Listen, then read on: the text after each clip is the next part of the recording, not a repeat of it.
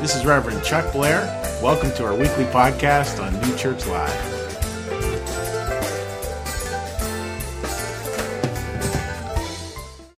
So I was loving this song because it illustrates a little bit of a subcontext to the message, at least the way I hold it today, which is God is watching you all the time.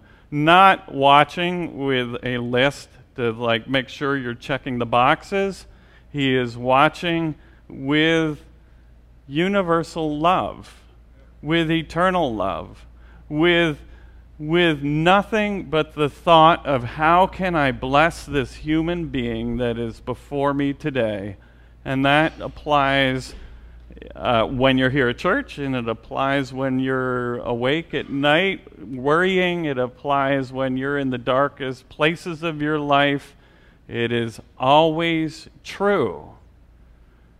And for me, that is a really, really helpful thing to remember. He's always there. He's listening. He's watching. And he wants to reach you and help you discover true and meaningful joy. So I have a slide here. You can put that next one up. I've been thinking that we live in the age of outrage. I've been worrying about this. I've been saying, hey, wait a minute. You know, you look at the way social media plays a role in our lives, and it triggers outrage. So you can be driving, and driving triggers outrage, and something comes up, and somebody cuts you off, and if you're lucky, you captured it with your phone because you happened to be texting while you were driving, and that's what irritated the person in the first place, but you caught the moment on your phone so you can put it out on Facebook and Instagram and all those social media outlets. And guess what? You can make all those other people just as outraged as you are. And then you can go home and you can turn on the TV and you can watch the news. And the news, by the way, it's not news, but it's oriented toward keying in and feeding your outrage. And so it grows and grows and grows from all these different sources, and it stinks. It is not a healthy way to live, all right? Let's just face it. We live in the age of outrage. Anybody disagree with me? You're like, yeah, man, wow. So I thought I had come up with that term, right? I Googled it this morning, and a guy, this theologian guy that I know this guy, he wrote a book and published the book. What's the book called? The Age of Outrage. So other people, at least, are thinking the same way I am, and I love his tagline in the book. I was going to put up a picture, but it was too pixelated. His tagline is, how to live your best life when the world is at its worst. How to live your best life when the world is at its worst. I love that because I think that I talk to so many people, a lot of clergy kind of default into how awful the world is. There's so much sin in the world. There's so much terrible stuff going on. And it's like we just want to tune it all out. And my point would be, live your best life. Use this. And it might be that you are inspired to live a better life than what you might normally be because the world is in a difficult place. That you might get insights, you might be inspired to reach out to other people who are suffering, you might be willing to rise above sort of a default reaction to something in life and live actually a better life than what you might normally do because of the challenges that are around you in your world. And so when Chuck came up with this title for the series, Kindness First, that's where my mind goes. We need kindness. We need kindness. So what's connected with the age of outreach for me is, where does it come from? It kind of comes out of what I would call a stage of immature faith. And I think that in some places in our world, we grow up, and part of the growing up process is that you discover you have a rational mind, and you start using that rational mind, and by the very name rational, that means you have this ability to see relationships. You can see a relationship and a difference between something that you see and understand and maybe something that you observe in normal life, and there's a gap there. And if you are unable to process that information, it lends naturally straight into this place of outrage. So even if you're coming from the best of motives, you can still wind up being outraged by a stage of immature faith. So where do you see immature faith? I see it in teenagers all the time. Now my kids are kind of growing out of that teenager space, and they're all at least in college or beyond, and they're kind of coming out of the other side of that. When they're young, suddenly the rational mind kicks into gear, and it's like everything is black and everything is white, everything is right and everything is wrong, and there is no space in between, and either you are some evil sinner destined for burning in hell to eternity, or you are going to be one of the elect that is just like me, right? Or not. And we see that coming up in this whole social media conversation. I think it encourages black and white thinking. It encourages distance and separation, rather than coming together, mutually listening, and really trying to dig a little bit deeper. So that's why I'm really concerned about the age of outrage. Let me see if I can get that. I love, again, this is a slide that Chuck wrote for me, the challenge. The challenge when we finally come to believe that we have localized evil, or that we've discovered it, we can see what it is. Well, in the words of Paul in Romans, what happens is, our sinful passions are they're aroused by the law. They're still at work with us. We still are triggered, and in some ways we're even more triggered than if we were blind. There's stuff going on, negative stuff that is living inside of us. To use an analogy, a colleague of mine who's now, he's the oldest minister. No, he's not. He's the next oldest member of our clergy. The oldest happens to be my wife's father. But 3 months younger is a guy named Frank Rose, who lives out in Tucson, Arizona. He's 92 at this point. And at a ripe young 92, he's pointed out that you have these negative things going on inside your emotions, and it drives you down, and it drives you to kind of use truth in ways that hurt other people. And if you really think about it, you think, I'm just going to pluck that negative emotion out, and I'm going to toss it away, and it's going to bother me no more. I'm just going to get rid of it.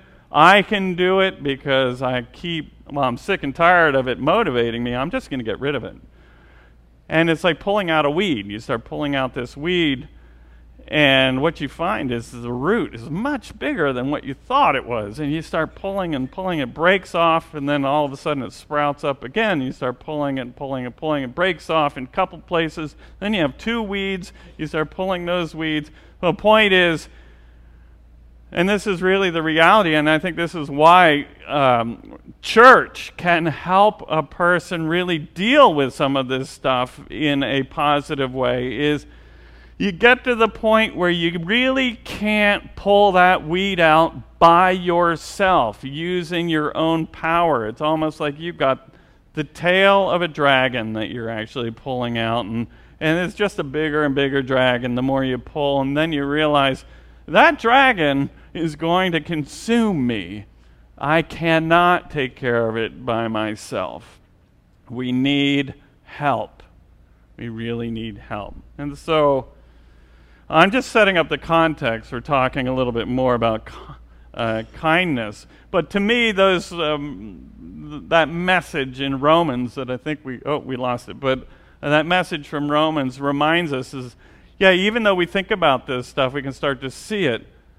That negativity is really strong and powerful in our lives. It's a lot more powerful than what any one human being with their own ego can deal with on their own. And part of it is the ego so easily clicks into just allying with that power in a deeper way.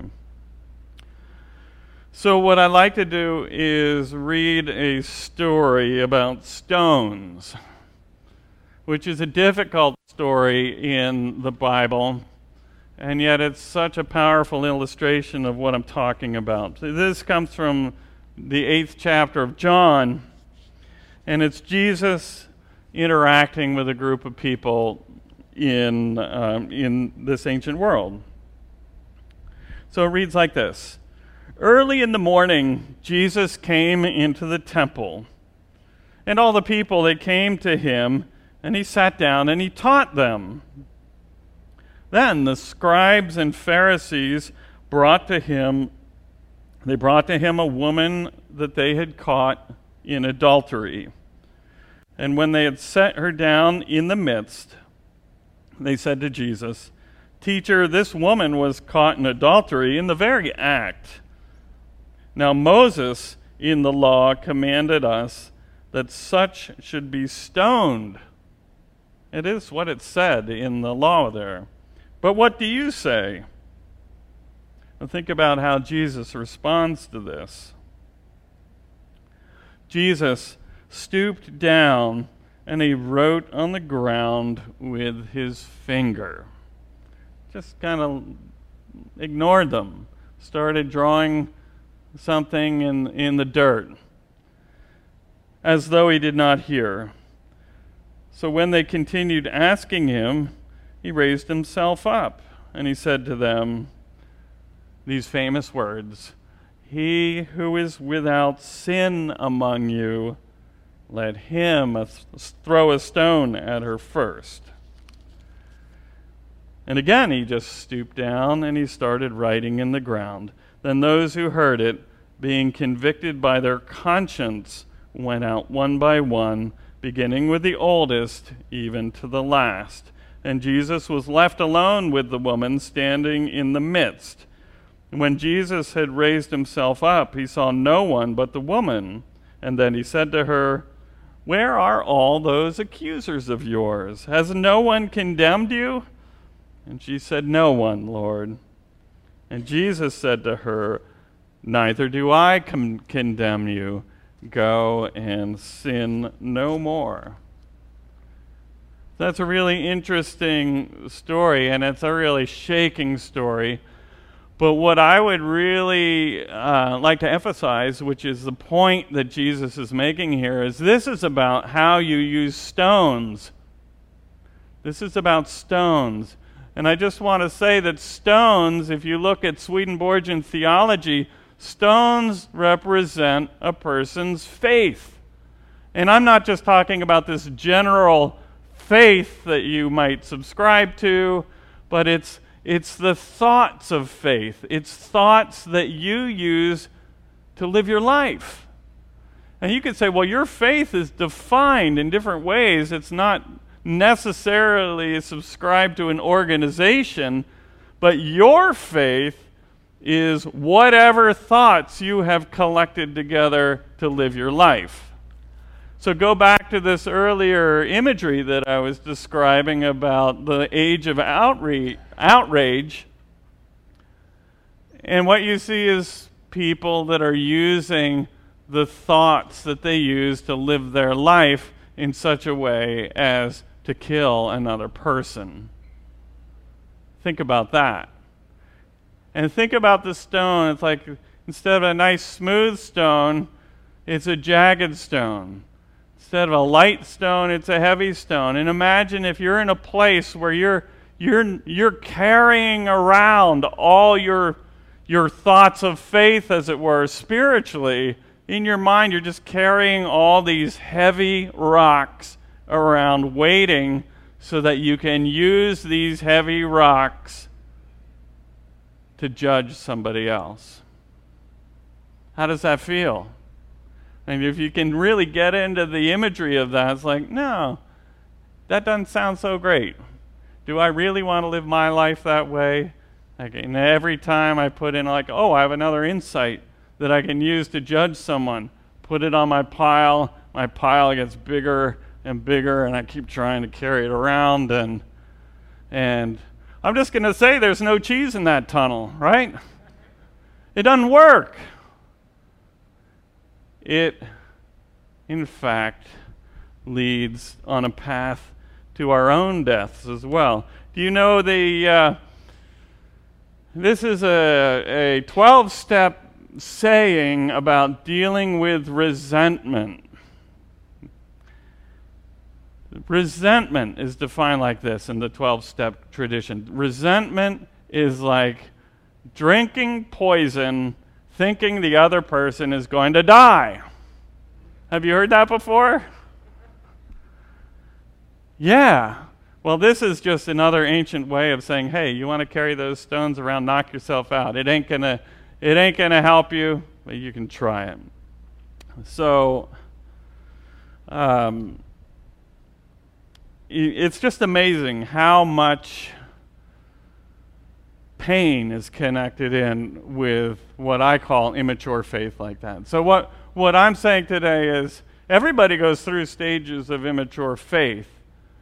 Sometimes we get stuck in immature faith, and it's in all of our best interests to grow out of that into something deeper, something more helpful, something that looks more human than a pile of jagged rocks, which is ultimately, like, I'm great at studying theology. If I was going to be locked into that place, you saw me, I would just look like a pile of rocks. You wouldn't see any of me because I'd be completely buried by these rocks, and I'm thinking I'm carrying them around, ready for anything. Terrible, terrible. So if you could put up the slide of the true Christianity passage, I'd like to move on to that, because there's this wonderful passage that for me really differentiates it, and it's helpful that way.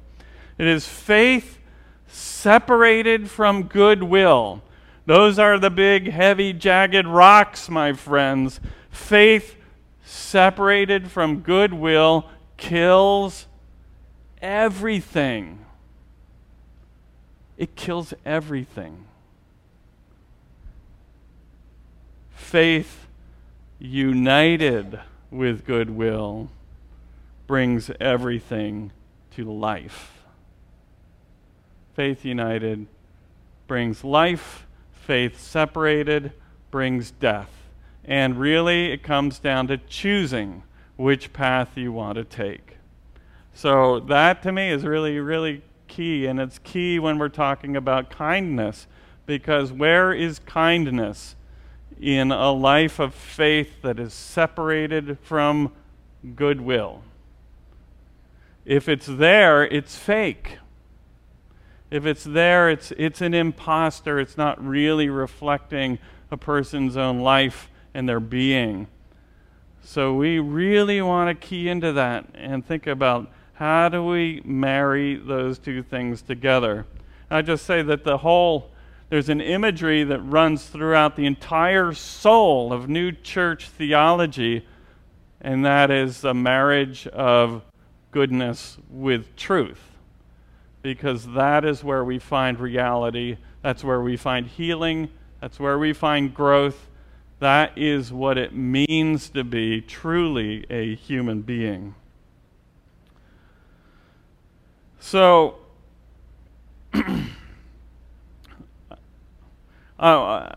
there's another passage I just say, talking about the use of faith, which shows up in one of our books. The first sentence in the book says this. It says, faith is the eye of love. Faith is the eye of love. So that's a really wonderful characterization of how those two work together, isn't it? Faith is the eye of love. It's not the eye of something else. And if you take the love away, it's just blind. It's just blind. So I've always loved that. So again, Romans, going back to Paul, he had this wonderful statement. I don't understand what I do. What I want to do, I don't do. But what I hate, I do. It's a really powerful capturing of what's going on when we got those rocks in our lives, but we don't have that will and we don't have that motivation. And I tie it again back to that story or imagery that Frank Rose had given me. Well, it's because you got this thing growing in your basement and you can't pull it out on your own. And that's the reason why you can see it, you know what it's saying, you can use it in negative ways. Well, why can't I just do it in a way that really brings love into the world? It's because there's this brokenness that's inside us. So I'd like to invite our song guys out. We're going to have a song here. And while that song is playing, I'd like you just to go back again. Think about the Lord. Think about God, the God of the universe, who is watching you from love.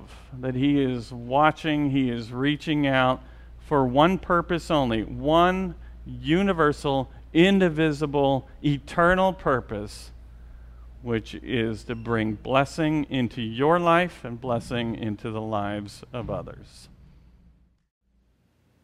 I just find that deeply moving, that song. And I think part of it is related to how I view the New Testament. You read Matthew, Mark, Luke, and John, and you have this story of Jesus. You see him coming into the world, being born. You see him interacting with people. You see all kinds of sort of crazy things going on around him.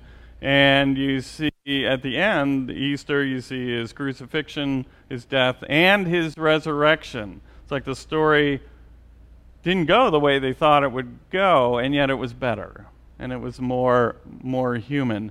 But the thought that I have here is, if you read about Jesus in those stories, the way I view those stories is he is interacting with everybody there for the purpose of love, for the purpose of showing people how to love, for the purpose of allowing people to see, hey, this, and it was a difficult world back then, this is how I can interact with my surroundings in such a way as to bring healing, to bring humanity, to bring love into the world, and in a sense, to live my best self. And so everything there, all of those stories, it's like Jesus had a variety of ways that he could have reacted in those stories, and he picked what was going to serve best for lifting up the human race. He picked it so that we could learn how to be human beings. And if you put up the next slide, Matthew 22, you kind of see this in summary right here. Jesus said, "You'll love the Lord. You shall love." It's a commandment, right? You shall love the Lord your God with all your heart and with all your soul and with all your mind.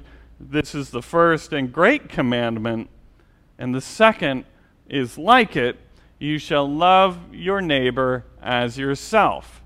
These are the two great commandments: love God and love your neighbor. Love God, love your neighbor. For me, the next sentence is the most important of the whole thing. On these two commandments hang all, not just some, all of the law and the prophets. All the law and the prophets. So what does this mean? It means when you look at the Bible, basically the Bible in those days was called the law and the prophets. And when you look in the Bible, you have Jesus' words here. Look at that for the purpose of two things: loving God and loving your neighbor. And if you don't look at it through those lenses, you're not going to get it. If you don't look at it through those lenses, ultimately you're going to be picking up sharp, craggy stones for the purpose of throwing at other people. The lens is love. That's the lens, and it's the lens for our lives as well. That is the goal, and that is the origin of what I would call true kindness. True kindness that is filled with mercy, that is filled with an intent to bless, that is filled with an intent to lift others up and help them experience a life that we can't just share on our own, but we can set up the conditions where God comes directly into their hearts and minds, and they can feel it, they can experience it in their own way, and in a way that we really can't construct on our own. There's a passage, and I'm not. This comes from True Christianity. It's kind of a long, complex passage, and I summarize it into these 6 or 7 words. And so my summary is that God wants us to act in ways that inspire eternal life. That's really what kindness is. That we want to figure out how we are interacting with other people, how we are choosing to show up in other people's lives, in our daily work environment, in our interactions with whatever level of personal communication we happen to find ourselves in as we're navigating through the course of our daily lives. But God wants us to act in ways that allow eternity to show up, not just in our lives, but in their lives, in the people that we are interacting with, so that there's a peace of God that is given to them. And maybe they don't even know it. You know, it's just choosing how to act wisely. That's true wisdom. That's this marriage between what is of faith and what is of love, coming together so that we're actually consciously thinking, how can I interact with this person so that there is a presence of God in their lives? How can I interact so that there's something of eternity that's showing up? When I hear that song that we just heard, to me there's something deeply that resonates with my soul. It's so beautiful. Well, it has to be something of eternal life. That's what's so beautiful about that song. And it was a gift to the person who wrote that they could articulate something that was bigger than themselves. That is a nice, simple illustration of an action that has brought tens of thousands or maybe even millions of people a little bit of a slice of eternal life just by listening to that song. How wonderful. But can we take that model and can we sing that song as we're interacting with the bank teller, or as we are in a meeting at work, or we are, in some other really mundane external way? Not in a way that's like, oh, I'm so righteous, let me show you how righteous I am so that you can be inspired, which, by the way, is not as inspiring as what one might think, but in a way that we look at a person and we try to understand who this person is, and we just ask, how can I selflessly reach that person for good, so that there's a little bit of God showing up in their lives? That is what theology is about. So one final illustration, and then I'm going to close up the service. And the illustration is, I happened to be down in Australia recently, and I was talking with a guy who's been a pastor for, I don't know, the last 20 years. And he was talking about this Bible study that he has started. And he said, well, the idea of this Bible study is not to sit down and read the Bible in a group where we figure out, well, what is true in this story. We want to understand the story so we can go off and feel like we've checked that box in our theological life. He said, our goal is to sit down and the way he put it is, let the Bible read us. It's like, well, God is the Word. That says, that's taught early in John. Let the Bible read us, or let God read us. And it goes back to the beginning there. We're like, there's God. He's watching us. Are we listening to the messages that he says?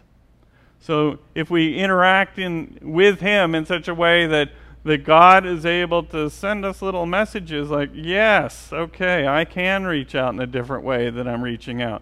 Yes, I can interact with my partner in a different way than I've been interacting. I can step out of my ego a little bit more than what I could.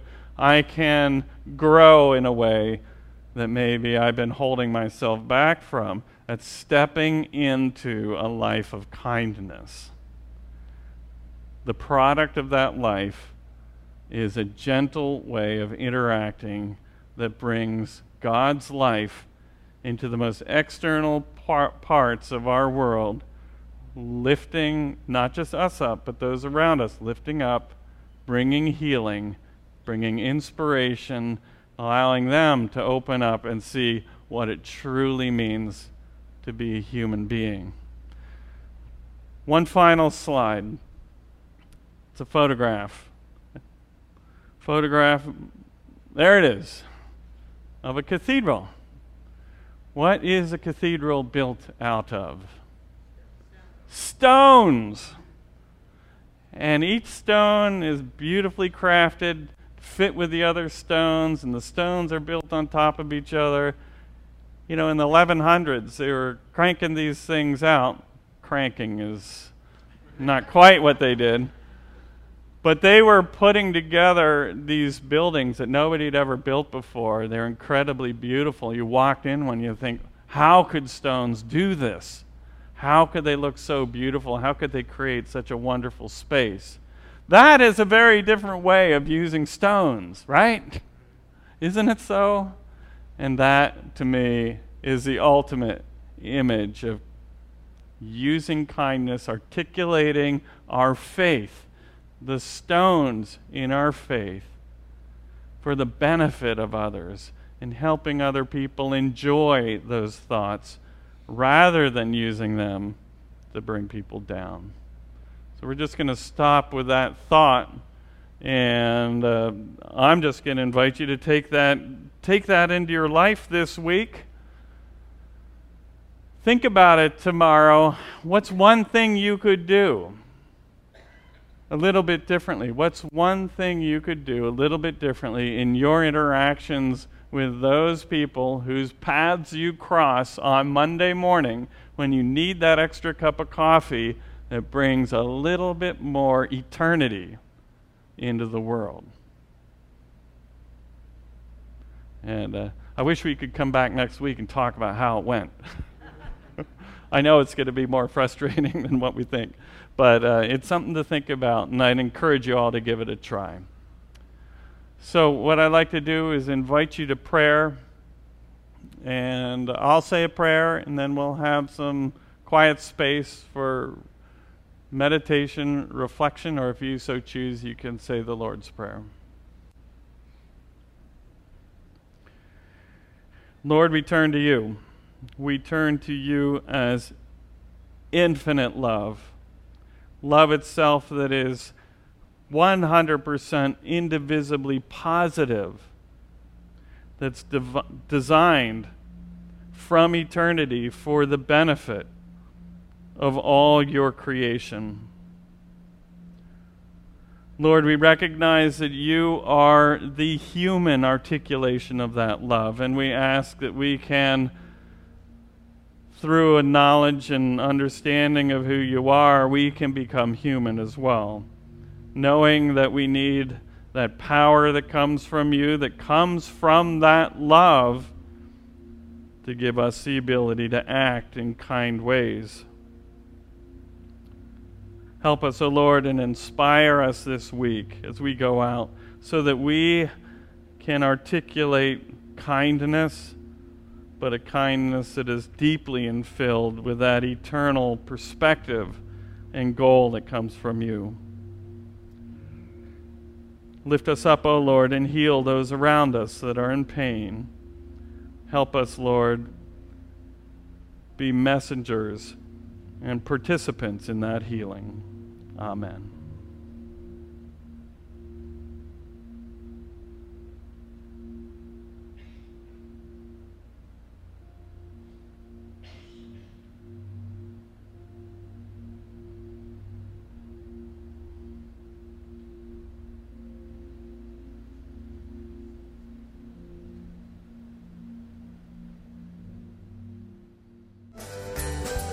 Thank you for listening. You can support this podcast at www.newchurchlive.tv.